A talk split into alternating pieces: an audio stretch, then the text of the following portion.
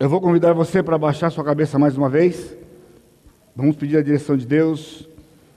Pai, te agradecemos pelo que o Senhor já tem feito nas nossas vidas, o que o Senhor já tem feito nos nossos corações hoje, quando nós alçamos as nossas vozes em adoração ao Senhor, a alegria que enche os nossos corações, porque nós pertencemos ao Senhor. O Senhor tem nos resgatado por um alto preço o preço da vida do teu filho. Tem nos trazido até a tua presença, a fazer parte da tua família. E por isso nós te louvamos. Agora, Pai, nós estamos aqui reunidos como tua família para ouvirmos as instruções do nosso Pai. Que o Senhor possa usar este servo como instrumento nas tuas mãos, mas que o teu Santo Espírito venha ministrar aos nossos corações, para a honra e glória do Senhor no santo nome de Jesus. Amém, Senhor. Amém. Abre a sua Bíblia para Juízes capítulo 9. Juízes capítulo 9. Nós vamos ler inicialmente versos de 1 a 29 e depois ao longo do sermão nós vamos ler o restante do capítulo, do capítulo que são 57 versos. Então, Juízes 9 de 1 a 29. Abimeleque, filho de Jerubaal, foi-se a Siquém, aos irmãos de sua mãe, e falou-lhes e a toda a geração da casa do pai de sua mãe, dizendo: Falai, peço-vos aos ouvidos de todos os cidadãos de Siquém, que vos parece melhor que setenta homens, todos os filhos de Jerubaal, dominem sobre vós, ou que apenas um domine sobre vós? Lembrai-vos também de que sou osso vosso e carne vossa. Então os irmãos de sua mãe falaram a todos os cidadãos de Siquém todas aquelas palavras, e o coração deles se inclinou a seguir Abimeleque, porque disseram: É nosso irmão. E deram-lhe setenta peças de prata da casa de Baal Berite, com as quais alugou Abimeleque os homens levianos e atrevidos que o seguiram. Foi à casa de seu pai, a Ofra, e matou seus irmãos os filhos de Jerubaal, setenta homens sobre uma pedra. Porém, Jotão, filho menor de Jerubaal, ficou porque se escondera. Então se ajuntaram todos os cidadãos de Siquém e toda Bet-Milo e foram e proclamaram Abimeleque rei junto ao carvalho memorial que está perto de Siquém. Avisado disto, Jotão foi e se pôs no cimo do monte Gerizim e em alta voz clamou e disse-lhes: Ouvi-me, filhos de Siquém, e Deus vos ouvirá vós outros. Foram certa vez as árvores ungir para si um rei e disseram à oliveira: Reina sobre nós. Porém a oliveira lhes respondeu: Deixaria eu o meu óleo que Deus e os homens em mim prezam e iria pairar sobre as árvores? Então disseram as árvores à figueira: Vem tu e reina sobre nós. Porém a figueira lhes respondeu: Deixaria eu a minha doçura, o meu bom fruto, iria pairar sobre as árvores? Então disseram as árvores à videira: Vem tu e reina sobre nós. Porém a videira lhes respondeu: Deixaria eu o meu vinho que agrada a Deus e aos homens, e iria pairar sobre as árvores? Então todas as árvores disseram ao espinheiro: Vem tu e reina sobre nós. Respondeu o espinheiro às árvores: se deveras me ungis rei sobre vós, vinde e refugiai-vos debaixo de minha sombra. Mas se não, saia do espinheiro fogo que consuma os cedros do Líbano. Agora, pois, se deveras e sinceramente procedestes, proclamando o rei Abimeleque, e se bem vos portastes para com Jerubaal e para com a sua casa, e com ele agiste segundo o merecimento dos seus feitos, porque meu pai pelejou por vós e, arriscando a vida, vos livrou das mãos dos midianitas. Porém, vós, hoje, vos levantastes contra a casa de meu pai e mataste seu filho, seus filhos, setenta homens sobre uma pedra. E Abimeleque, filho de uma serva, fizesse reinar sobre o cidadão de Siquém, porque é vosso irmão. Se deveras e sinceramente procedestes, hoje com Jerubaal e com a sua casa, alegrai-vos com Abimeleque, e também ele se alegre convosco. Mas se não, saia fogo de Abimeleque e consuma os cidadãos de Siquém e Betimilo, e saia fogo dos, cidadãos de Siquém e de Betimilo, que consuma a Abimeleque. Fugiu logo Jotão e foi-se para Beer, e ali habitou por temer seu irmão Abimeleque. Havendo, pois, Abimeleque dominado três anos sobre Israel, suscitou Deus um espírito de aversão entre Abimeleque e os cidadãos de Siquém, e esses se houveram aleivosamente contra Abimeleque, para que a vingança da violência praticada contra os setenta filhos de Jerubaal viesse, e o seu sangue caísse sobre Abimeleque, seu irmão, que os matara, e sobre os cidadãos de Siquém, que contribuíram para que ele matasse seus próprios irmãos. Os cidadãos de Siquém puseram contra ele homens de emboscada sobre os cimos dos montes, e todos aqueles que passavam pelo caminho junto a eles, eles o assaltavam, e isto se contou a Abimeleque. Vendo também Gaal, filho de Ebed, com seus irmãos, e se estabeleceram em Siquém, veio também Gaal, filho de Ebed, com seus irmãos, e se estabeleceram em Siquém, e os cidadãos de Siquém confiaram nele, e saíram ao campo, e vindimaram as suas vinhas, e pisaram as uvas, fizeram festas, e foram à casa de seu Deus, e comeram e beberam e amaldiçoaram Abimeleque. Disse Gaal, filho de Ebed: Quem é Abimeleque? E quem somos nós de Siquém para que o sirvamos? Não é porventura filho de Jerubaal? E não é Zebul o seu oficial? Servi antes aos homens de Amor, pai de Siquém. Mas nós, por que serviremos a ele? Quem dera estivesse este povo sob a minha mão, e eu expulsaria e eu expulsaria Abimeleque e lhe diria: multiplica o teu exército e sai. Então vamos ficar até aqui, depois vamos continuar lendo o texto. Nós temos neste ciclo, em que inclui Abimeleque, ainda considerado o ciclo de Gideão. Se você tem acompanhado as mensagens aqui, você sabe o que eu estou dizendo, ciclo, né? O ciclo como o pastor Fábio domingo passado colocou para a gente lá um, um slide, né? Então era um momento em que Israel, depois da morte do juiz, Israel voltava a servir outros deuses. Então o Senhor permitia que alguém da terra os oprimisse por algum tempo. Então, depois de todo aquele sofrimento, o povo de Israel clamava ao Senhor.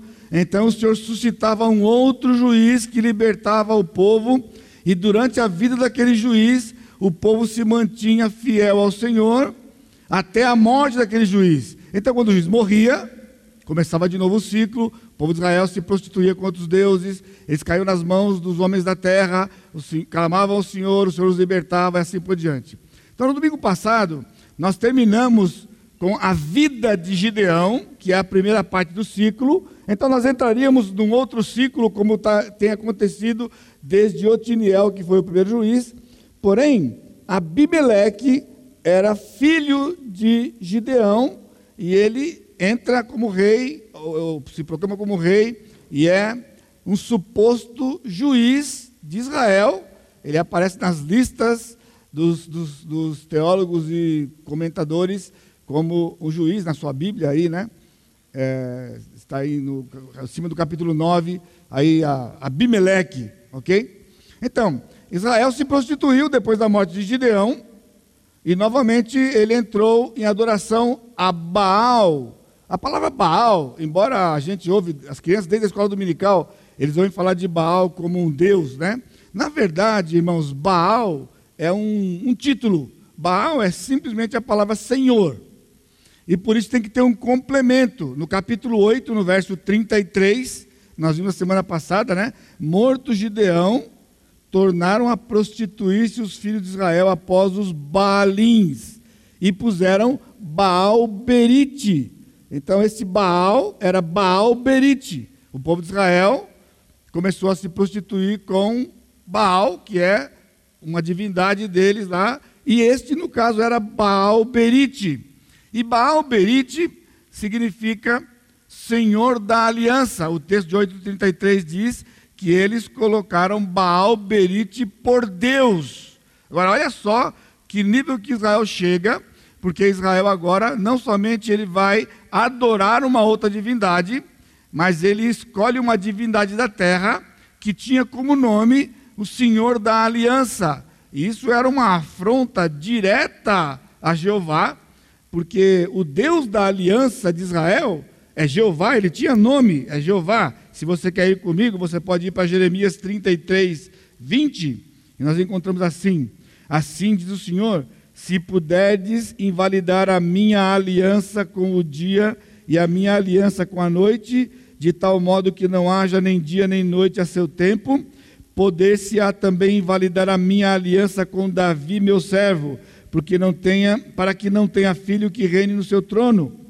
E assim por diante. Então aqui, quando a palavra aliança aparece aqui, é a mesma palavra berite, que está lá, Deus dizendo que ele tinha feito uma aliança com Davi e que ele nunca invalidaria esta aliança. Obviamente, Davi está muito tempo depois, está bastante tempo depois dos juízes aqui, né? Mas nesta época, Jeová já era o Deus da aliança, porque ele havia aparecido para Abraão, feito uma aliança com Abraão, já havia aparecido para Moisés, feito uma aliança com Moisés, que é chamada aliança mosaica.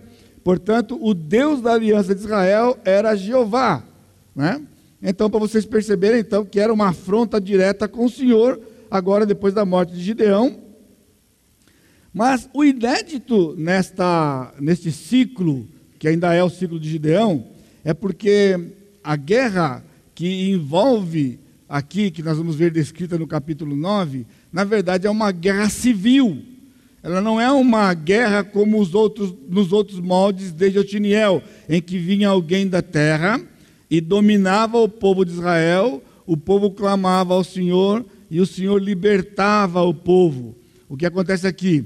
Eles colocam Baal Berite como seu Deus, começam a adorar esse Deus, então, o termo que a Bíblia usa para essa atitude espiritual é uma prostituição espiritual, é uma infidelidade a alguém, no caso Deus, Jeová, e então o povo de Israel é, entra num processo agora, que nós vamos ver no capítulo 9, de uma guerra civil.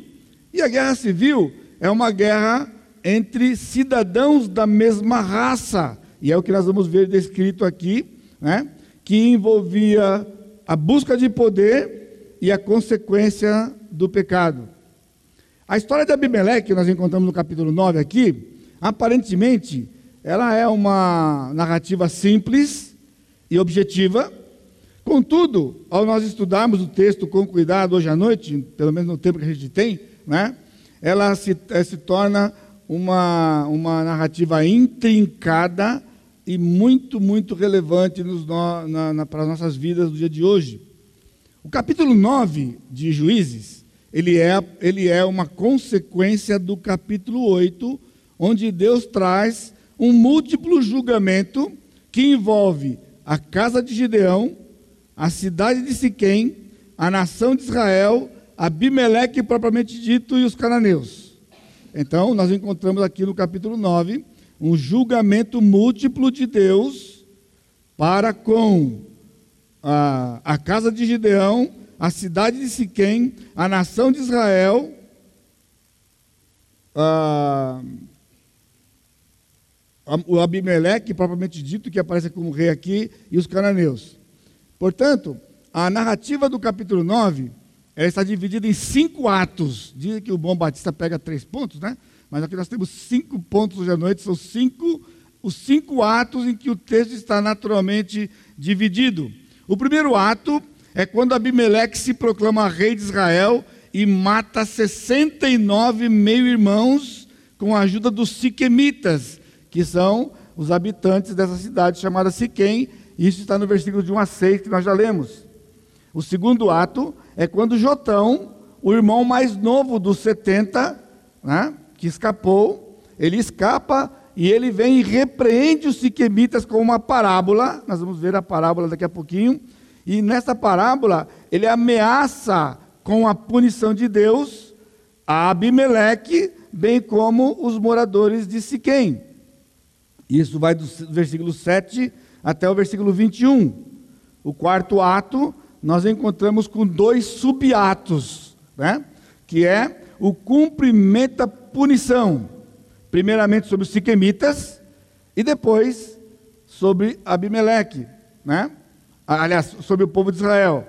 E Por último, nós vemos o cumprimento sobre Abimeleque, quando Abimeleque morre, nos versículos 50 a 57. O cumprimento da punição é de versículo 22 a 49, e nós temos dois momentos distintos, que é quando os siquemitas vão ser mortos, mas também vão ser mortos uma boa parte do povo de Israel, como uma, uma punição de Deus sobre eles, e por fim, o Abimeleque. Agora, aqui cabe uma pergunta, irmãos: por que uma guerra civil nessa altura do campeonato do livro de Juízes? Por que uma guerra civil? É porque Deus tinha pendências a acertar. Guarde isso. Deus tinha pendências a acertar. O que é uma pendência? Que é uma pendência? E aqui eu já queria é, convidar você, eu queria incentivar você a olhar para o seu próprio coração, não pensar em outra pessoa. Eu queria que você, o resto do, do sermão aqui, você pensasse como se só você estivesse aqui dentro. Só você está aqui. Sozinho. E você está ouvindo a palavra de Deus para você. Então que você sonde o seu coração. O que é uma pendência?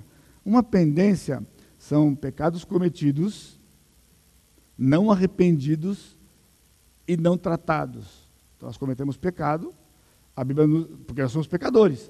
Então ninguém aqui está livre de cometer pecados. Porém, a Bíblia tem nos instruído, para as palavras do Senhor, de que quando nós cometemos pecados, estamos conscientes do pecado, então nós nos arrependemos do pecado nós tratamos com Deus e nos a, a, reatamos a comunhão com Ele e com as pessoas, se o pecado envolve pessoas, e assim nós podemos continuar caminhando com Deus. Ok? Quando nós cometemos um pecado, nós não nos arrependemos e nós não tratamos o pecado, o que eu estou dizendo para você, que é uma terminologia aqui, o pecado fica pendente. Agora, louvado seja o Senhor que o pecado não tem efeito eterno porque o efeito eterno foi abolido por Cristo na cruz. Mas ele tem um efeito aqui, no relacionamento com Deus e no relacionamento com as pessoas. Essa é a pendência. Então, o esquadrinhamento do coração é aquilo, é o expediente que Deus tem deixado para nós, para que nós tratemos pendências. Essa é uma coisa diária que você deveria fazer ao final do dia, quando você vai encerrar o dia, você vai deitar, você vai dormir, então você perguntaria para Deus: Senhor, o dia está acabando. É, há alguma pendência? Tem ficado alguma coisa pendente diante do Senhor? Algum pecado que eu tenho cometido na mente, com palavras ou ações, e eu não tenho me arrependido, eu não tenho tratado com o Senhor? Então, esse é um algo milagro, miraculoso, é uma coisa, um milagre, porque ele coloca a nossa mente. Nota, não é um exercício de mente onde eu fico tentando lembrar. Eu pergunto para ele, porque o pecado é primeiramente contra ele, então ele põe na minha mente, ele me faz lembrar o que eu tenho falado, pensado agido, não arrependido, não tratado com ele. Então é a oportunidade que ele está me dando para poder fazer isso. Uma vez que eu não faça isso, eu vou dormir. Aí no outro dia eu acordo. Então eu acordo com pendências de ontem, se tinha alguma coisa para trás, pendências de ontem, e eu começo a viver um novo dia, você tem uma outra oportunidade. Quando você acorda cedo, você pode dizer: Senhor, vai começar um novo dia. E eu esqueci ontem de perguntar para o Senhor se ficou alguma pendência durante o dia. Então eu quero perguntar para o Senhor: ficou alguma pendência de ontem? Porque você vai começar um novo dia. É uma oportunidade que você tem de perguntar para Ele. E então Ele vai pôr na sua mente se tem uma pendência. Então você começa o dia confessando o seu pecado. Se é uma pessoa envolvida, já pede para ele uma oportunidade de entrar em contato com a pessoa e pedir perdão para a pessoa. E então você começa o dia, e porque nós somos pecadores, o que vai acontecer? Nós vamos pecar. É uma luta, mas vamos pecar. É, vamos confessar, vamos nos arrepender. Porém, se não, chegando no fim da noite, você vai perguntar de novo para ele e ele vai dizer para você. Agora, nota: se você não perguntou de manhã, que aconteceu? Você viveu aquele dia todo. Você eu não sei, talvez você seja santo, eu não sei, mas eu não consigo viver um dia sem pecar.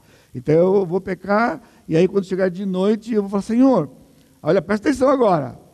É a terceira vez que eu estou falando para você, né? Então assim, ó, Senhor, ficou alguma coisa pendente, ou há alguma coisa pendente diante do Senhor de ontem e de hoje, porque o dia está acabando. Ele vai pôr na sua mente, você vai confessar, então você percebe que já vai gastar um pouquinho de mais tempo, porque é o de ontem e o de hoje, certo? Mas se você está tão cansado, né? Hoje é domingo, você veio no culto, você pensa que porque você veio no culto, está tudo santificado o dia, né? O fato de você ter vindo na escola dominical no culto já purgou os pecados. Você está pensando que vir aqui é purgatório, pessoal? Não é purgatório vir aqui. Eu espero que seja um prazer para você estar aqui, poder louvar ao Senhor e poder ouvir a palavra dele, que, é, que vai transformar, transforma a minha e a sua vida. Então você vai perguntar para ele: Você está cansado? Você esquece de perguntar para ele. Mas você vai acordar amanhã cedo. Se quis não voltar de noite, porque se ele voltar de noite, pessoal, calma, calma, você vai. Você vai, vai ter um friozinho na barriga, mas você vai. Entendeu? Você lembra disso? Contudo, se você, se ele não veio de noite, você se acorda de manhã, então você tem agora, antes de começar o terceiro dia, você fala, Senhor, eu esqueci ontem e não tratei Antonte, então eu tenho de Antonte ontem, né? Alguma coisa? Mas você não fez, você estava atrasado, acordou atrasado, você tomou café, mas não esquadrinhou o coração, porque o, o esquadrinhamento você não vai, mas tomar o café você toma. Você não esquece de tomar o seu cafezinho para sair, não é? Você estava atrasado, sacrificou o quê? Sacrificou o esquadrinhamento, você foi logo para o café, só está atrasado, não fez. Acontece o quê? Termina o dia, agora você vai fazer o esquadrinhamento do seu coração, tem três dias. Bom, deixa eu encurtar a conversa. Faz uma semana. Não precisa falar, por favor, eu não quero ter um ataque agora aqui. Um mês. Um ano. Pastor, mas será que existe alguém que faz um ano que não faz o do coração? Não sei, eu acho que não. Mas vai que Niki que tem alguém. Eu já estou te dando a oportunidade. Lembra que eu falei para você pensar, só você está aqui hoje? Só você está aqui. Então, se você fez ontem, essa parte já está liberado, tá bom? Passa para frente, porque eu vou falar para outro que está só ele aqui. Né? Você está entendendo o que é? Agora, olha só o detalhe aqui. O capítulo 9 de Juízes existe porque ficaram pendências do capítulo 8 e acontecem outras pendências no próprio capítulo 9. Se você pensar que o capítulo 8 é um dia, um dia de vida que não houve tratamento do pecado, ficou pendência. O capítulo 9 é um outro dia, foram cometidos pecados e não houve arrependimento. Então havia pendências do dia 8 e do dia 9, e o Senhor tratou de uma vez só. Ele faz um julgamento com cinco aspectos, porque estavam pendentes diante dele.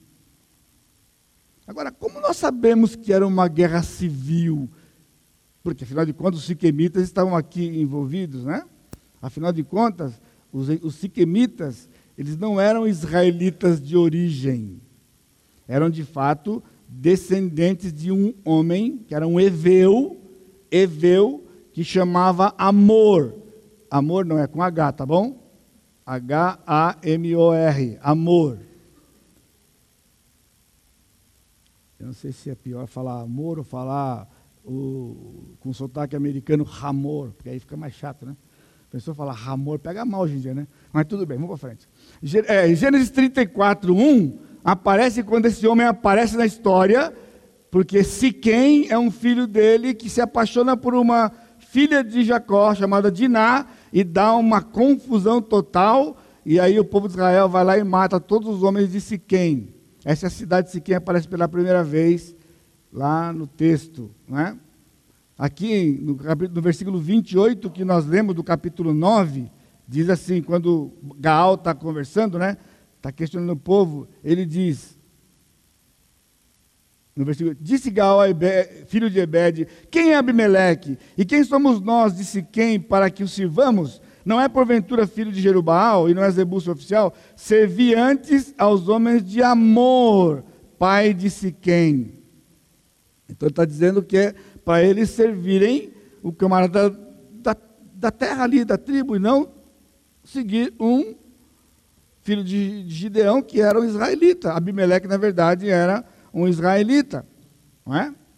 Agora, no capítulo 3, se você voltar um pouquinho comigo aqui no livro de Juízes, no capítulo 3, versículo 5, habitando, pois, os filhos de Israel no meio dos cananeus, dos heteus e amorreus e ferezeus e heveus, o próprio aqui, né? E heveus e jebuseus tomaram de suas filhas para si por mulheres e deram suas próprias aos filhos deles e rendiam culto aos seus deuses. Esta é uma das nações que o Senhor deixou na terra para provar o povo de Israel. Quando nós pegamos lá, né, no segundo, na segunda introdução, eles não mataram algumas pessoas. O Senhor então disse para eles que porque eles não mataram as pessoas como o Senhor tinha mandado, mas fizeram acordo com eles, então o Senhor não expulsaria da, da terra algumas nações para por elas colocar Israel à prova. E uma das nações eram os Eveus. Esse camarada aqui, amor, ok? Então, antes da gente mergulhar no texto, eu queria que você entendesse a importância dessa cidade Siquém. O Tim Keller faz uma declaração a respeito da cidade. Siquém era um lugar importantíssimo para Israel. Ali Deus apareceu para Abraão para dizer que aquela era a terra da promessa. Quando Israel chega em Canaã, ele chega em Siquém e o Senhor diz a Abraão: Este é o lugar que eu prometi para você. Todo lugar que você pisar a planta do seu pé, eu vou dar para você. E foi quando ele chegou em Siquém.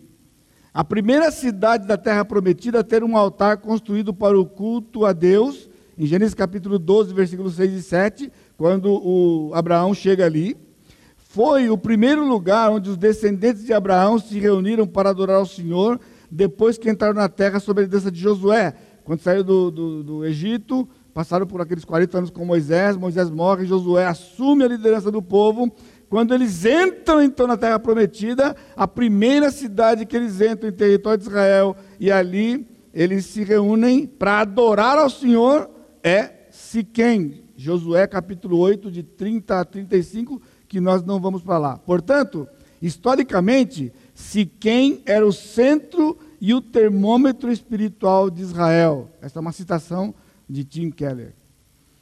Os cidadãos de Siquém, nessa, nessa narrativa, irmãos, eram compostos de dois grupos distintos: israelitas e heveus. Como é que nós sabemos? Os israelitas eram os senhores da terra, eram os donos da terra. E os siquemitas, eles eram os naturais da terra que vem lá de amor desde o passado, né, por, vários, por vários séculos, e chegaram até aqui, como sabemos, porque o autor do livro de Juízes, ele usa dois vocábulos diferentes para se referir aos cidadãos dessa cidade chamada Siquém aqui. E esses, esses dois vocábulos, eles são intercambiados quando eles estão se referindo ao mesmo grupo, para nos mostrar que, na verdade, eram dois grupos distintos. Por exemplo, veja versículo 1. Abimeleque, filho de Jerubaal, foi a Siquém, aos irmãos de sua mãe, Falou-lhes e a toda a geração da casa do pai de sua mãe, dizendo: né, Então, estes, ele foi a Siquém, aos irmãos de sua mãe, e falou-lhes a toda a geração, aos filhos, uh, aos irmãos de sua mãe, falou a geração da casa do pai e da sua mãe, dizendo: Aí ele vai, vai falar aqui, daquele, é, questionar se eles preferiam os um só ou 70, versículo 25. Os cidadãos de Siquém. A palavra cidadãos que aparece aqui é uma palavra que vocês já ouviram hoje à noite. A palavra cidadãos é Baali. Ela é da mesmo radical de Baal, Baali. O que significa? Baali é um termo usado para um senhor dono da terra. Quem era o dono da terra? O povo de Israel.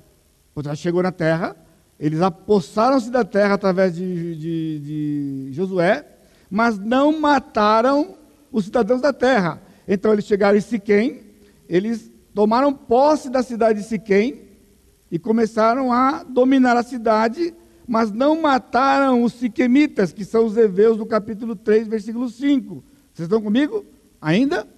Ok? Então, eles dominam a terra, e aparece aqui no texto, no versículo 25, no versículo 46, no versículo 47, versículo 51, cada vez que você vê a palavra cidadão, ele está falando aqui que eles usam esse termo aqui, Baali, senhores, donos de terra.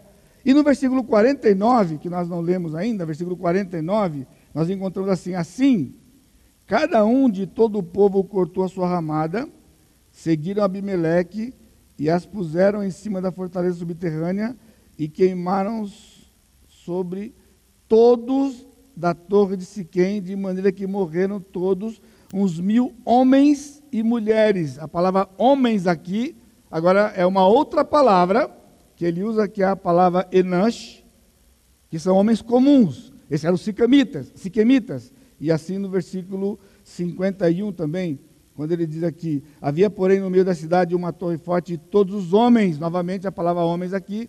Vocês estão entendendo? Então, quando no texto fala homens, está dizendo que são os naturais da terra. Quando ele fala cidadãos, ele está dizendo que são os judeus que eram os, reais donos da terra nesta época aqui.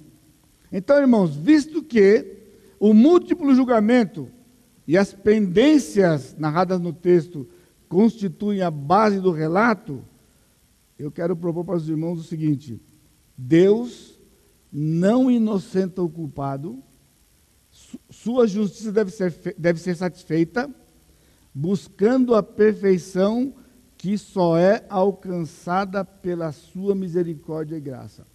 Essa é aquela frase que normalmente fica no slide, né?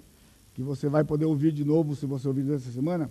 Deus não inocenta o culpado, sua justiça deve ser satisfeita, buscando a perfeição a perfeição que só é alcançada pela misericórdia e graça.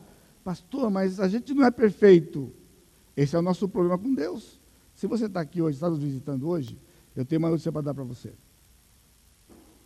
O que Deus exige de nós é perfeição. Está escutando? Deus não aceita nada menos do que perfeição. E visto que nós não conseguimos ser perfeitos porque nós temos o pecado, alguém perfeito, que foi o Senhor Jesus Cristo, morreu na cruz e através do sacrifício que ele fez, a sua justiça foi imputada em nós, de maneira que quando Deus olha para nós, ele vê a justiça do seu filho, a perfeição do seu filho em nós. Por isso que nós não temos mais prazer no pecado, nós confessamos o pecado, nós abandonamos o pecado e quando não o fazemos, ele se constitui uma pendência. Agora nota, Deus não inocenta o culpado. Nós não somos inocentes, nós somos culpados.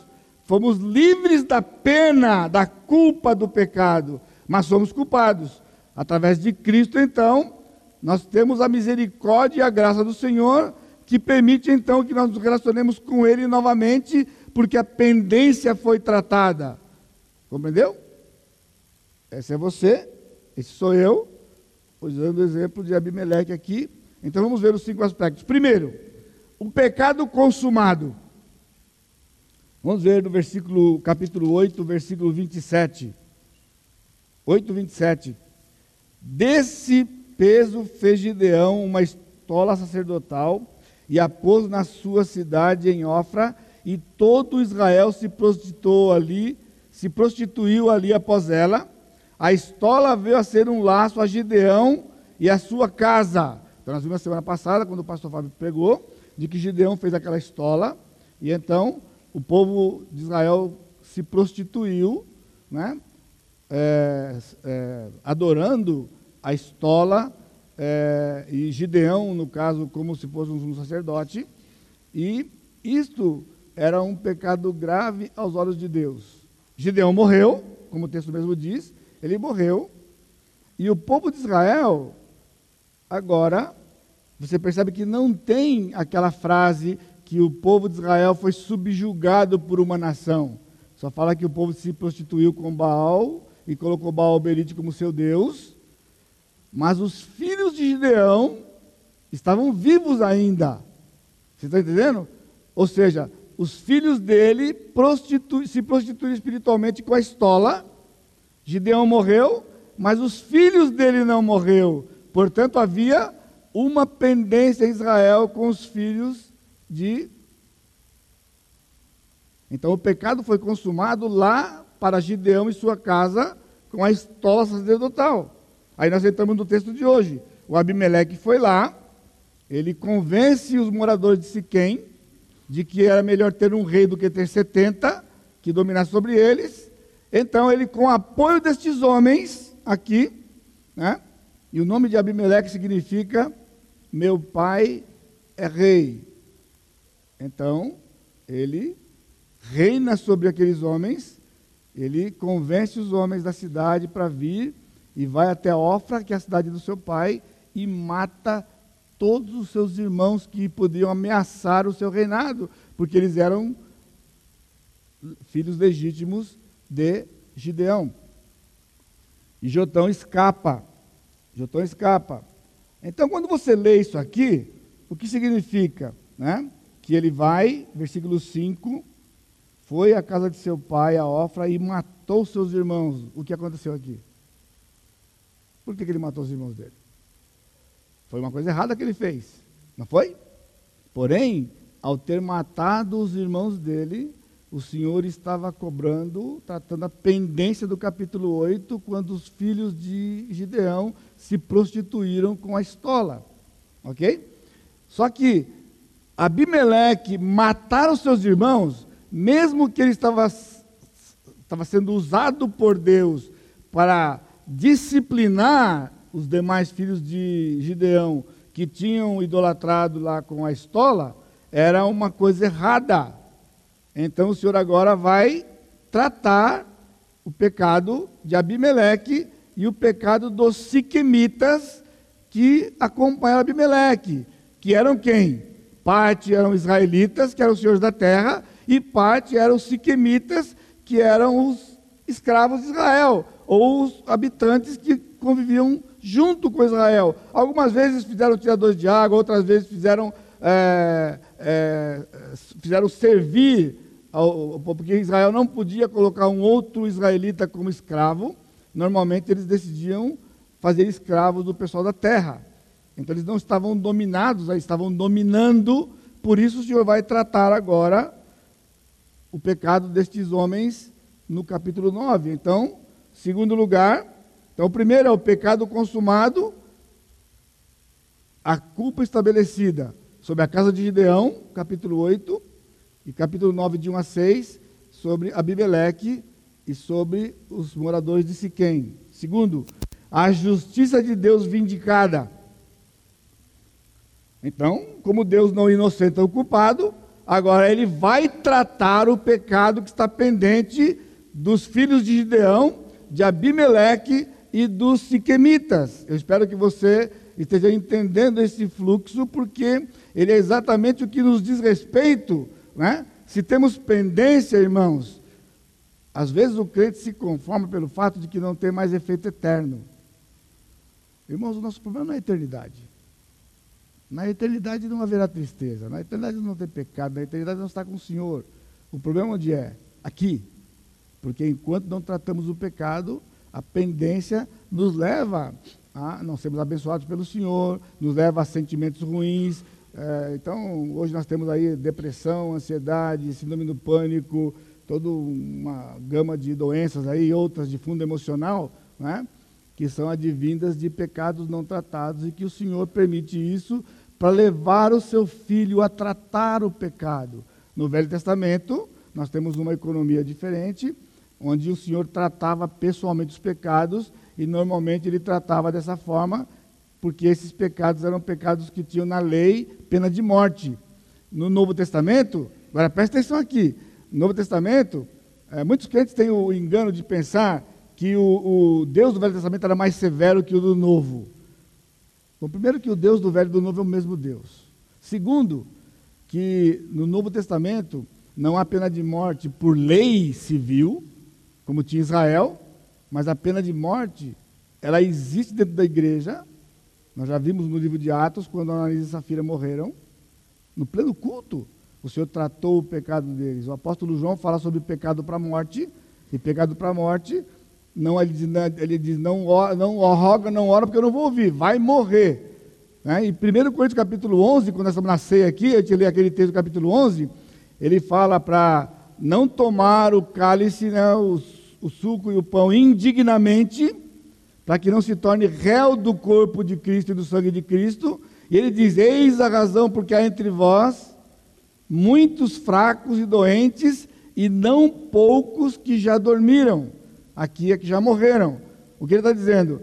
Pessoas doentes na igreja, pessoas que tinham morrido, pessoas que estavam fracos dentro da igreja, e você acha que é por causa de um pecado grave? Aos olhos nossos, aos, aos nossos olhos, né? É, em termos sociais? Não. Simplesmente tomar a ceia sem estar em comunhão com a igreja pode levar uma pessoa a fraqueza, doença e morte. Olha a sequência: fraqueza, doença e morte. Você acordou hoje com fraqueza? Bom, não sei, só estou dando uma dica para você, né? Está tempo de se tratar e do dia não terminou ainda, né? Mas é só para você entender como Deus trata com seriedade estas coisas, que muitas vezes nós, tratamos como coisa qualquer, porque achamos que isso é Ah, o que, que é? Agora, sabe o que, que é beber o cálice ou tomar o cálice sem estar com comunhão? É quando você está com um problema no coração com alguém. Desavença, você está de mal. Está de mal? Já sabe que tem crente que fica de mal? Crente fica, isso é coisa de mulher, né? Mas, porque homem não fica de mal. O homem já não olha para o outro de cara, assim, entendeu? Tudo errado. A mulher fica de mal. A mulher fica de mal. Não responde o zap, não toca o telefone, não liga o telefone, não, não troca a receita de bolo. É assim que fica. Ok. E você está achando que isso é uma coisa simples? Aí você vai e vem o dia da ceia e você, ah, ela é chata mesmo? É chata mesmo. E você toma a ceia fracos, doentes e não poucos que já morreram. Portanto, o Senhor está fazendo o que aqui? A sua justiça precisa ser satisfeita, porque Ele não inocenta o culpado. O fato que Deus é amor, Ele não pode simplesmente deixar o pecado correr solto, e o fato que ele já foi coberto pelo sangue de Cristo, ele não tem efeito eterno, mas ele tem efeito aqui, e esse é o meu convite para você hoje. Então, a, a justiça do Senhor é vindicada quando Jotão, Jotão, né, no versículo 6, ele junta os cidadãos de Siquém, né?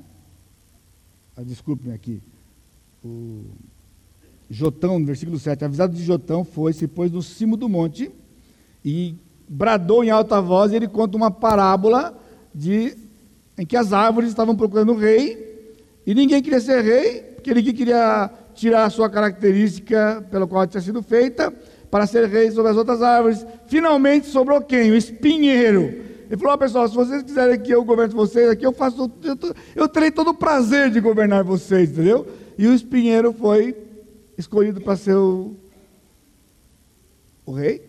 Então o Jotão falou: olha pessoal, se o que vocês, Abimeleque, com os siquemitas, fizeram em termos de matar os filhos de Gideão e proclamarem Abimeleque como rei, se está tudo certo, se vocês fizerem isso aqui e vocês estão tudo bem com Deus, então que vocês se alegrem. Abimeleque fique alegre, os siquimitas fiquem alegres também. Se não, saia fogo de Abimeleque, consuma o cidadão de Siquém, e saia fogo de Siquém e consuma Abimeleque. Então ele pronunciou a sentença do Senhor, ele foi um instrumento do Senhor para promover a sentença sobre Abimeleque e os moradores de Siquém. Ou seja, Deus mais uma vez usa agora Jotão para dizer que Deus não inocenta o culpado. Não confunda, irmãos, porque Deus usa instrumentos.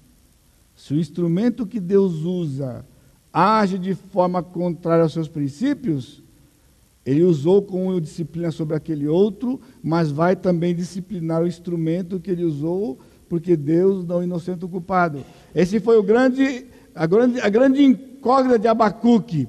Quando o Senhor disse para Abacuque, Abacuque via o povo de Israel vivendo em pecado, idolatria, idolatria, ele falou, Senhor, até quando o Senhor vai aceitar isso aqui não fazer nada? Olha só.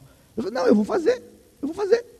Sabe quem são os caldeus? Vou trazer os caldeus, e os caldeus vão disciplinar o meu povo, vão invadir, vão matar todo mundo. Aí ele ficou com um nó na cabeça, né? Mas, Senhor, o Senhor é santo, o Senhor é justo. Como é que o Senhor vai usar uma nação como aquela, ímpia, para disciplinar o seu povo que é mais justo do que eles? Agora ele puxou o freio de mão, né? Deu um cavalo de pau, né? Mas falou: olha, por quê? A alma que pecar, essa morrerá. Ele falou: eu vou usá-los para disciplinar Israel, mas eu vou disciplinar os caldeus.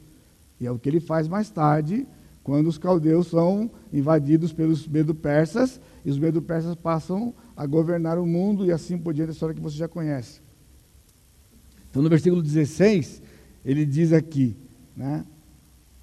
Agora, pois, se deveras sinceramente procedeste proclamando Abimeleque, e se vocês se portaram bem para com Jerubaal, né, que era Gideão, e com a sua casa, aí ele diz no versículo 20, mas, se não, sai a fogo de Abimeleque com o substituidor de Siquém e assim por diante. E ele teria que fugir, porque certamente o Abimeleque ia querer matá-lo. Agora, olha que interessante aqui. Versículo 7. Avisado disso, Jotão foi e se pôs aonde? No cimo do monte Gerizim. Irmãos, aqui tem uma coisa muito preciosa, sabe o que é? Se nós tivéssemos mais tempo, mas você pode anotar aí, se você está anotando ou se você vai ouvir de novo aqui, em Deuteronômio capítulo 26, nos versos 12 e 13, quando Israel, quando Israel está prestes a entrar na terra, e chega lá com o Moisés, Moisés pede para metade das tribos ficar sobre o Monte Gerizim, e a outra metade sobre o Monte Ebal, são montes próximos um do outro. Aqui o, nome, o texto não usa, a gente não tem tempo de mergulhar aqui, mas dá a entender que os outros montes que eles estão aqui fazendo emboscadas seria o Monte Ebal. Mas Gerizim era o monte em que Israel colocou as tribos para abençoar o povo de Israel. E o Monte Ebal, ele colocou as tribos para amaldiçoar Israel. Nota, irmãos, no mesmo monte que o Senhor colocou as tribos para dizer que ele abençoaria o seu povo se obedecesse, passado algumas décadas, ele vai trazer um homem que vai subir no topo do monte, como aquelas tribos ficaram aquele dia, e vai pronunciar uma disciplina para o seu próprio povo, no Monte Gerizim.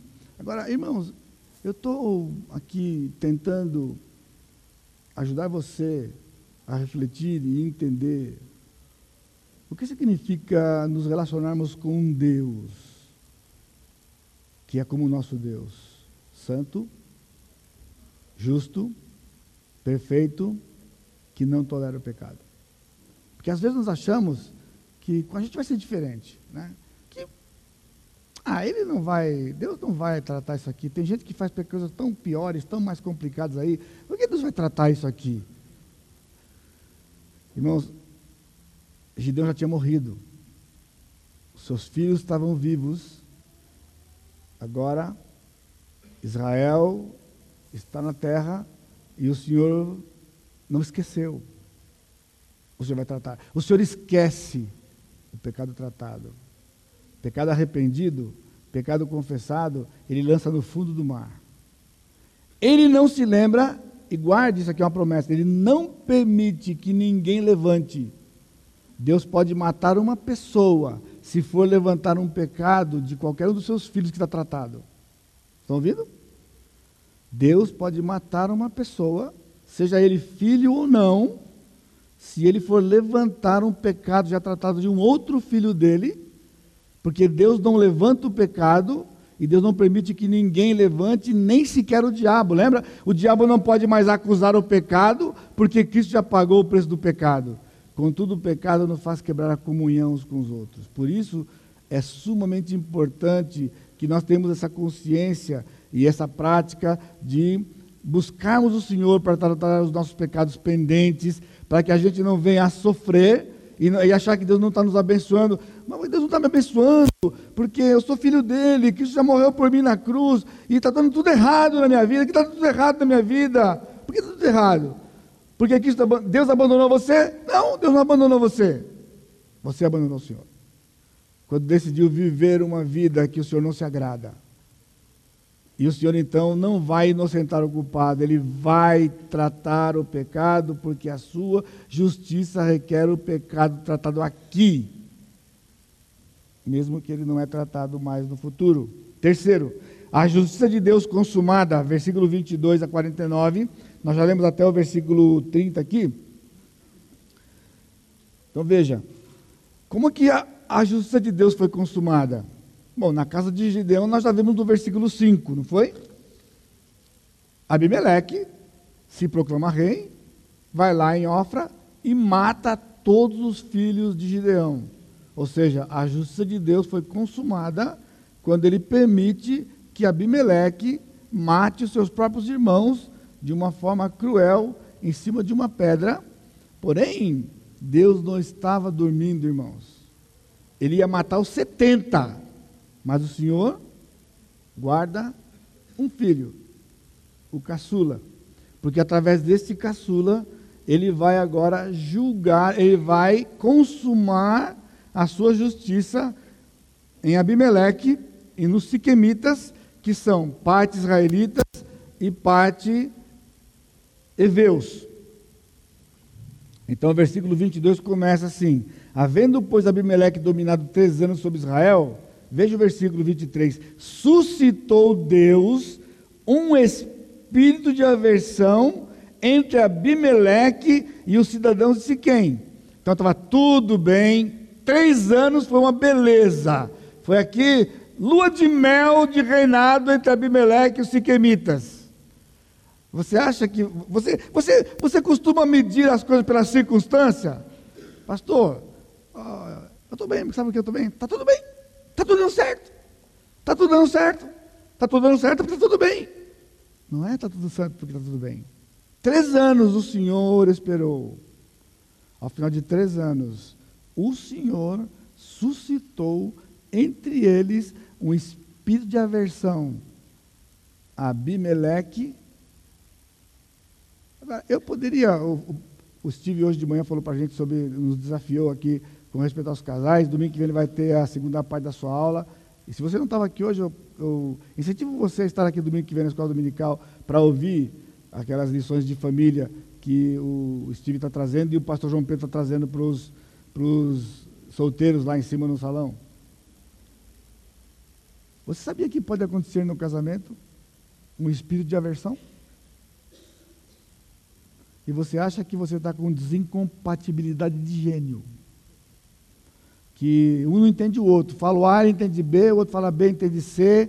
E você, ah, nós somos crentes, mas não, não consegue se entender. Olha, eu estou dando a dica para você, mais uma vez. Sabe o que é isso aqui? Pendência. Porque Abimeleque não se dava com os siquemitas e porque havia aversão entre os siquemitas e Abimeleque? Porque havia pendência. E o Senhor decidiu tratar a pendência. Deus não vai deixar passar, por quê? Porque Deus não inocenta o culpado. A sua justiça precisa, deve ser satisfeita. Isso só pode acontecer em Jesus, pela sua misericórdia e graça. Portanto, leve a sério essas coisas. Vai ter um problema na fábrica? De repente o chefe invocou de pegar no seu pé. Você fala, do nada. Aí você fala assim, é porque eu sou crente. Não, pode ser. Você está vivendo como um crente lá? Não pode ser. Você está vivendo como um crente e o cara está te perseguindo. É uma possibilidade, concordo com você. Mas será que essa é a maior possibilidade? Às vezes você está vivendo uma vida qualquer, mas você mas é porque eu sou crente. Irmãos, eu sou crente, e daí que eu sou crente? Eu sou crente, mas se eu não estiver vivendo como crente, Steve falou muito sobre isso hoje, né? Viver uma vida digna, viver uma vida digna do Senhor. Não, não, não vai com essa de pedigree, pessoal, porque quando o, o João estava batizando o pessoal, os fariseus vieram para ser batizados e ele falou: vocês são uma raça de víboras, porque vocês pensam que só porque são filhos de Abraão, está tudo certo. Deus pode levantar filhos de Abraão dessas pedras aqui. E aquelas pedras ali eram aquelas pedras de Josué quando atravessaram o Rio Jordão lá e fizeram aquele memorial do lado de fora, que era Israel entrando na terra prometida. Ele disse: É, dessas pedras aqui ele pode fazer filho de Abraão. Então não fica confiando que porque você é crente, porque você é membro da Igreja Batista Maranata, que então está tudo legal com você, se você não está vivendo uma vida de acordo com a palavra de Deus. Não está vivendo uma vida de acordo com a palavra de Deus, com certeza há pendência. E se há pendência, lembre-se, o Senhor vai tratar a pendência. Sabe por quê? Porque Ele está irado, não porque Ele te ama a ira do Senhor é sobre aqueles que não pertencem a Ele. Romanos capítulo 1. Agora Ele nos ama, e porque Ele nos ama, Hebreus 12 diz que Ele nos disciplina para aproveitamento, para que nós participemos da Sua santidade. Se você não está vivendo uma vida de santidade, Ele vai levar você a viver uma vida de santidade. Ele vai tratar, porque Deus não inocenta o culpado. Agora, nós encontramos aqui um relato longo que eu não vou ler todo para você, não é? Versículo 34. Levantou-se, pois, de noite Abimeleque e todo o povo que ele estava e se puseram de emboscada contra Siquém em quatro grupos. Gaal, filho de Ebed, Gaal, filho de Ebed, saiu e pôs-se à entrada da porta da cidade com isso, Abimeleque e todo o povo que com ele estava se levantaram das emboscadas. Vendo Gaal que aquele povo disse a Zebu, eis que desce gente do cimo dos montes, Zebu, ao contrário, lhe disse, a sombra dos montes vês por homens. Porém, Gaal tornou ainda a falar e disse, eis que ali desce gente de fronte de nós, e uma tropa vem do caminho do carvalho dos adivinhadores. Então ele disse Zebu, onde está agora a tua boca? Você falou, bocão. Sabe o que é bocão? Você lembra que o Gaás falou no versículo 28? Né? Eu vou seguir Abimeleque, tem que seguir os filhos de amor. Né? Ah, se eu fosse o rei no meio de vocês, eu ia botar esse Abimeleque para correr. Só que o Zebu, que era o comandante do exército de Abimeleque, escutou aquilo, foi lá e colocou o Abimeleque, ó, Gaal, Gaal, está arrumando um levante, já está juntando um povo para lutar contra você. E falou que vai botar você para correr. Então eles se montaram numa emboscada e o Abimeleque foi e juntou quatro grupos do seu exército, ficaram escondidos, e quando Gaal chega com o seu povo, que eram três grupos, eles se levantam a emboscada, e quando eles estavam se movimentando, o Gaal falou assim para o olha, eu acho que eu estou vendo gente vindo ali. Falei, não, rapaz, os seus olhos estão embaçados, você precisa passar no Carlos, lá poder fazer o exame de vista lá, você não está enxergando direito. Aí ele ficou lá, fica, fica frio aí. Aí daí falou, não, mas eu tô aí. Quando o pessoal levantou a emboscada, falou, olha, eu tô vendo o pessoal ali, ó, na emboscada. Falou, ah, então agora você não falou que ia botar ele para correr, então bota ele para correr agora. Bota ele para correr agora. Tudo o que o Senhor fez, né? Então, quem era Gal? Gal era um filho de um homem chamado Ebed. O nome Ebed significa servo. Ebed era um servo de um rei siquemita. E porque Gaal, Gaal então era seu filho, ele era um é, é, da terra, né, um dos filhos de. Um, um Eveu, dos filhos de Amor. Então, ele falou pessoal, pessoal, vocês vão seguir aquele cara que é judeu, aquele cara que é esse tal de Abimeleque que é israelita? Melhor você seguir um camarada que eu, que sou daqui da terra, filho de amor. Eu sou é, sangue puro, puro sangue, puro sangue aqui. Você vai pegar o cara aqui? Né? Aí o povo, ele convenceu o povo e o povo se juntou com ele e ele fez juntar para lutar contra Abimeleque. Agora, Deus estava fazendo essa confusão. O Abimeleque por conta com ele, porque estava se levantando, e ele querendo um tombe Abimeleque para poder assumir o comando. Então, com isso, Deus vai julgar quem? Abimeleque os judeus e os siquemitas. O que acontece? Então, quando ele descobriu que era o camarada lá, versículo 42, no dia seguinte, saiu o povo ao campo. Disto foi avisado Abimeleque, que tomou os seus homens, tomou os seus homens e o repartiu em três grupos e os pôs de emboscada no campo. Olhando, viu que o povo saía da cidade, então se levantou contra eles e os feriu. Abimeleque o grupo que com ele estava, romperam de improviso e tomaram posição à porta da cidade, enquanto os dois outros grupos deram de golpe sobre todos quantos estavam no campo e os destroçaram. Todo aquele dia pelejaram Abimeleque contra a cidade e a tomou, matou o povo que nela havia, assolou-a e a semeou de sal. Tendo ouvido isso, todos os cidadãos da torre de Siquém entraram na fortaleza subterrânea no templo de El-Berite. El aqui é a contração do nome Elohim. Então, El é Deus, Deus com letra minúscula, o Deus Berite. Irmãos, são tantos detalhes aqui. Eles vão fugir para uma torre que no subterrâneo tinha um lugar de adoração a Baal Berite. E aqui tinha israelitas e siquemitas que foram fugir para lá, para aquele lugar de adoração. E quando eles chegaram no lugar de adoração, contou-se, versículo 47, contou-se Abimeleque e todos os cidadãos da torre de Siquém, se haviam congregado, então subiu ele ao monte Salmão, ele e todo o seu povo, Abimeleque tomou de um machado e cortou uma ramada de árvore, e a levantou e pô-la ao ombro, e disse ao povo que com ele estava: O que me vistes fazer, fazei-o também vós depressa. Assim cada um de todo o povo cortou a sua ramada, seguiram Abimeleque e as puseram em cima da fortaleza subterrânea e queimaram sobre todos os da torre de Siquém. Agora aqui são judeus que estão com Abimeleque que vão matar as pessoas que estão lá na torre.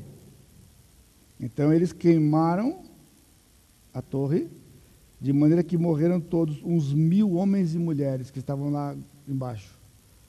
Agora, Abimeleque junta israelitas para pôr fogo no lugar onde estavam israelitas e estavam siquemitas juntos aqui, de forma que Deus então disciplina os judeus e os siquemitas porque estavam adorando a Baal.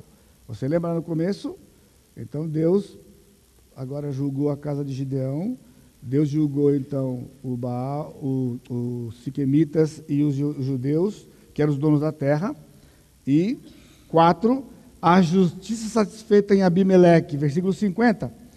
Então se foi Abimeleque a Tebes e a sitiou e a tomou. Havia, porém, no meio da cidade uma torre forte e todos os homens e mulheres, todos os moradores da cidade, se acolheram a ela e feriram após si as portas da torre. Subiram ao seu irado. Abimeleque veio até a torre, pelejou contra ela e chegou até a sua porta para incendiar. Então o que ele fez?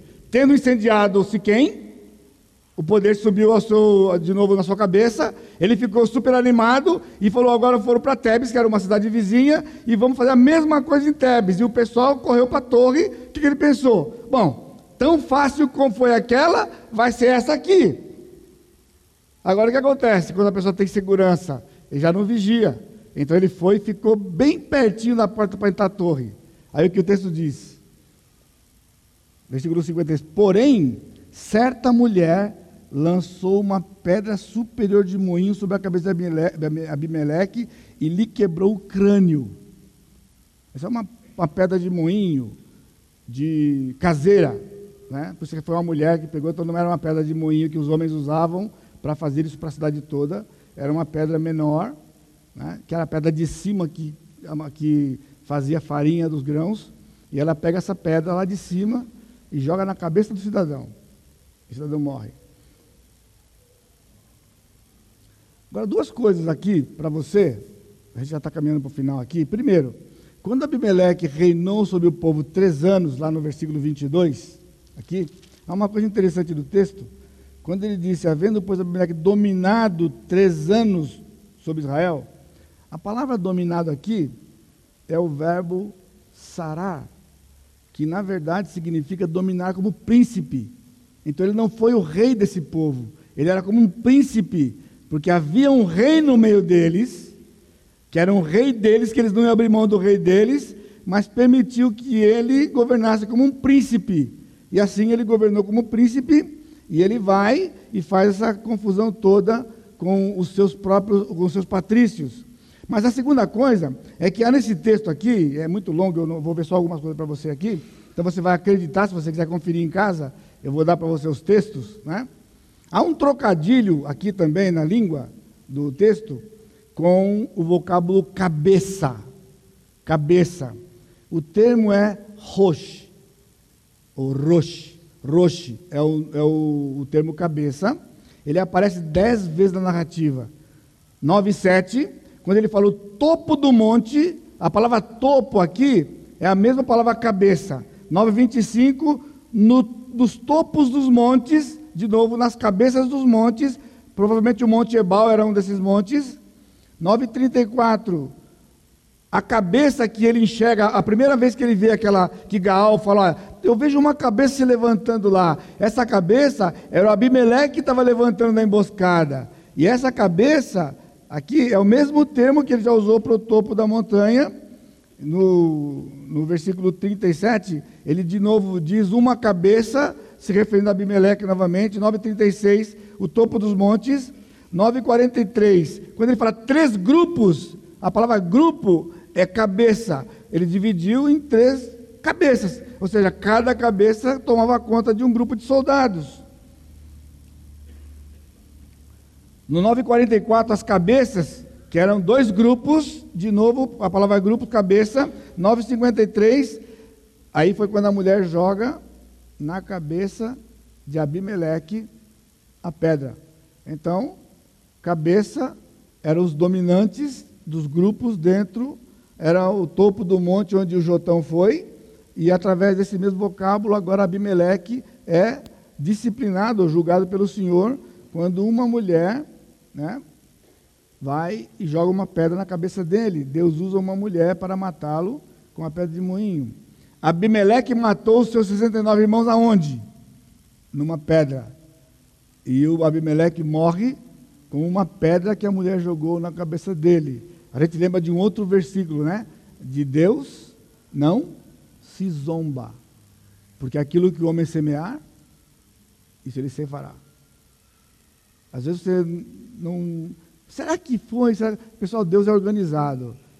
O camarada vai faz aquilo. Lembra de Gideão? Ele estava em cima da pedra malhando. Aliás, o, o Senhor aparece na pedra. E na pedra ele vence os inimigos. Você lembra? lagar e pedra, lagar e pedra. Aqui, ela era bom, era positivo, agora aqui ele está usando para disciplinar esse homem através da pedra. E Abimeleque é morto por uma pedra numa morte humilhante. Tanto é que ele pede para o seu escudeiro matá-lo, porque ele tinha. O crânio estava quebrado, mas ele não tinha morrido ainda. Ele fala para o seu escudeiro: Me mata para que não venha dizer que Abimeleque morreu por uma mão, pela mão de uma mulher. E então o camarada vai lá e mata ele com a espada, né? Mas o texto está aqui. Na verdade, ele a, derrota dele foi através de uma mulher que joga uma pedra na cabeça dele, né? E finalmente, irmãos, a parte preciosa do nosso texto, a misericórdia e a graça de Deus que há em Jesus. A pergunta é: quem afinal foi o juiz de Israel aqui? Os comentadores unanimemente têm como juiz nesta época Abimeleque, eu tenho minhas dúvidas. Eu creio, na verdade, que o juiz desta época foi Jotão. Jotão foi o juiz aqui, porque ele é, na verdade, a personagem principal de todo o relato. Porque Deus usa Gideão para pronunciar sentença para Abimeleque, pronunciar sentença para os siquemitas, usou Abimeleque para disciplinar a família de Gideão, a casa de Gideão, então, a figura central do texto, na verdade, é Jotão e não Abimeleque. Se você olhar aqui, em nenhum lugar do texto diz que Abimeleque foi juiz de Israel. Esse subtítulo que está aqui não é colocado no texto original. Né? Abimeleque não aparece na lista de Hebreus. Aparece Gideão e Jefté. Mas não aparece Abimeleque, não aparece Sansão, ok? Então, voltamos a Abimeleque. Abimeleque significa meu pai é rei. Muitos têm tido como, isso como uma atitude de arrogância de Gideão, porque o Gideão colocou esse nome no seu filho, né, para que, quando alguém olhasse, até eu li um comentarista que ele disse que Gideão não aceitou ser rei, mas ele deixou né, a, esse estigma do rei, porque ele teve muitas mulheres, ele teve riqueza, para os seus filhos, inclusive pondo o nome de um dos filhos dele, meu pai é rei, como ele Gideão é pai dele, então meu pai é rei, como se Gideão fosse o rei, né? Eu também tenho as minhas dúvidas, novamente, porque a palavra, na verdade, Abimeleque, ela também significa meu Pai Celestial é rei. Então, essa é uma possibilidade, tanto quanto a outra, de que Gideão fez isso por si próprio, né? Mas nós temos no texto o fato de que no capítulo 8, versículo 23, o Gideão disse: Eu não quero que dominar sobre vocês, nem meus filhos dominarão, porque Jeová dominará vocês. Quem era Jeová? Jeová era pai de Gideão. Então Gideão colocou o nome no seu filho. Gideão colocou no seu filho: Meu pai é rei. Pai de quem? Pai de Gideão, que é o Senhor Jeová. Jeová era pai de Gideão, por isso ele colocou o nome de Abimeleque, como meu pai é rei, reconhecendo para o povo que ele não reinaria sobre o povo. E ele fez o quê? O pecado de Gideão foi ter feito uma escola sacerdotal igual à do, sacerdote, do sumo sacerdote e exercer o papel de sumo sacerdote quando ele não era levita. Então, nisto, levou o povo a se prostituir, porque o povo substituiu o, o sumo sacerdote que ficava é, em Siló para seguir um sumo sacerdote que estava em Ofra, que era o Gideão, por isso foi um laço para a casa dele e para os filhos dele, né? O texto triste é que Jeová, o nome Jeová não aparece nenhuma vez no capítulo 9. Aparece apenas o nome Deus, três vezes, versículo 9, 13 e 23. Mas, irmãos, a personagem central do texto é Jotão, um instrumento de Deus para ter juízo sobre todos e sobre Israel por terem sido ingratos para com Gideão, como ele disse, se vocês forem ingratos com meu pai, o Senhor vai disciplinar vocês com fogo. Saiu fogo de Abimeleque, saiu fogo de, de Siquém, como diz o texto, e aí Deus julgou os dois. Agora veja que interessante. O nome Jotão é um nome composto que significa Jeová é perfeito. Ele vem de Yahvé, ou Jeová, mais Tamã, que é perfeito. Irmãos, aqui, Jotão é um tipo de Cristo. Porque perfeito só Jesus Cristo. Por isso que a graça do Senhor, a misericórdia do Senhor, em Jesus, é a única forma de Deus ter a perfeição que Ele espera de cada um de nós. Então ele levanta um homem, ele preserva, ele podia ter preservado qualquer filho de qualquer filho de, de Gideão. Mas ele preserva um que tinha um nome, Jotão, que também foi dado pelo seu pai. Gideão também deu o nome de Jotão, porque Gideão deu o nome para os seus 70 filhos. Não temos o nome dos outros, mas temos o nome de Abimeleque e temos o nome do caçula, que era Jotão. Jeová é perfeito. E este homem o Senhor leva para subir no monte, pronunciar aquela sentença, ser instrumento de Deus, para que Deus tratasse as pendências que estavam para trás e pudesse então abençoar o povo de Israel. Mas o povo de Israel vai entrar num novo ciclo agora, quando o Senhor, tendo julgado todo esse povo aqui, no capítulo 10, nós vamos ver um novo ciclo, capítulo 10 e 11, quando o Senhor vai é, julgar o povo de Israel.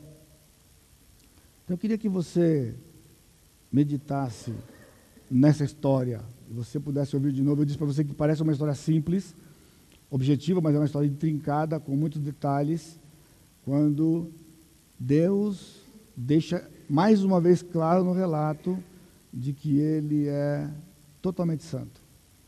E ele não tolera o pecado. E por isso o meu apelo para você, né? só você e Deus. Não precisa ninguém. Você e Deus. Vai perguntar para o seu Senhor, há pendências. O texto está aqui para que nós tenhamos temor do Senhor. Agora, uma, uma palavra que inclusive o pastor João Pedro usou no grupo dele no, na última quinta-feira, que tem sido o momento que ele tem vivido, ele, ele compartilhou conosco, onde ele tem buscado cada dia de pedir para o Senhor que ele tenha gratidão no coração. Gratidão no coração. Irmãos, uma vida de ingratidão é uma pendência. A ingratidão de Abimeleque para com a casa do seu próprio pai o levou a cometer o pecado de fratricídio. Ele matou todos os seus irmãos. E não conseguiu levar a cabo isso porque o Senhor guardou um. Porque o, o, o plano dele era matar todos eles. Como foi que começou? Ingratidão. E a busca de poder. Ingratidão e busca de poder. O que nós vemos no meio evangélico hoje? Busca de poder. As igrejas estão cheias hoje porque os, os líderes supostamente têm poder, e o povo está atrás de alguém que tem poder. Mesmo ouvindo de que quem tem poder, Deus tem poder. Aqui é um lugar de poder, não em nós, mas no nosso Deus. O nosso Deus tem poder. O nosso Deus tem agido. O nosso, o nosso Deus tem agido na sua vida. O nosso Deus tem agido no nosso meio. Então aqui é o lugar de poder, porque a palavra de Deus tem poder. O sangue de Jesus tem poder. Agora, se nós temos pendências, o Senhor vai tratar as pendências, para que então Ele possa derramar as bênçãos que Ele tem para nós aqui. A bênção maior é viver eternamente com Ele. Essa ninguém pode tirar, essa ninguém, ela não está comprometida, mas muitos de vocês, talvez de nós, estamos descansando neste fato e esquecendo. E nisso, irmãos, o céu começa a perder o brilho. Porque não tem ir para o céu e viver aqui hoje uma vida qualquer. Não combina, irmão, não combina. Não combina. Né? Ir para o céu combina viver com o dono do céu aqui hoje uma vida transparente, porque o que pode ficar escondido aos olhos do Senhor? Nada fica escondido aos olhos do Senhor. Por isso, não entra aqui hoje, não, não saia daqui hoje do jeito que você entrou. Esquadrinha o seu coração. Medita. Pergunta para o Senhor. Você tem hoje ainda para fazer isso? Pergunta, Senhor, eu vi hoje, o Senhor mostrou a seriedade que é temos uma vida de santidade e não uma vida de pendências. Então me ajuda a identificar, a lembrar, saber, para que eu possa tratar e desfrutar da tua graça, da tua bênção, da tua misericórdia que o Senhor manifestou em Jesus. E não esperar que o Senhor venha tratar coisas que estão pendentes, porque o Senhor não inocenta o culpado. A sua justiça precisa ser satisfeita. Ele busca a perfeição, e essa perfeição só é encontrada em Jesus. Portanto, Deus continua usando Jotão, porque aponta para o filho dele, Jesus, que um dia virá, juiz perfeito, juiz perfeito, que é o nosso Senhor e Salvador, que já fomos julgados na cruz pela sua morte, para que nós pudéssemos reinar com ele. Então não sai daqui, não sai daqui como você entrou. Curva sua cabeça. Vamos orar. Bendito Deus, te, te bendizemos mais uma vez, porque cada momento e cada dia nós temos experimentado o teu amor e o teu cuidado para conosco. O teu amor em nos dar a conhecer estas coisas, de que o Senhor nos disciplina, de que o Senhor trata as pendências, porque o Senhor planejou para nós sermos santos como o Senhor é santo. E nós temos um modelo perfeito na pessoa do nosso Senhor Jesus Cristo. Pai, eu te agradeço pela vida de Jotão, tanto tempo atrás, um instrumento do Senhor, que teve a coragem de proclamar as palavras do Senhor, palavras de juízo para aquela nação. Eu te agradeço mais uma vez porque a tua palavra é a verdade. Fala, Pai, ao coração dos teus filhos nesta noite. Fala, Senhor que eles possam reconhecer neste ato do Senhor o teu grande amor em nos tratar, porque nos ama, e toda glória, toda honra vai ser dada ao Senhor, no nome do Senhor Jesus Cristo. Por isso, a graça do Senhor Jesus Cristo, o amor de Deus Pai e a consolação do Espírito Santo seja com todo o teu povo hoje e sempre. Amém, Senhor.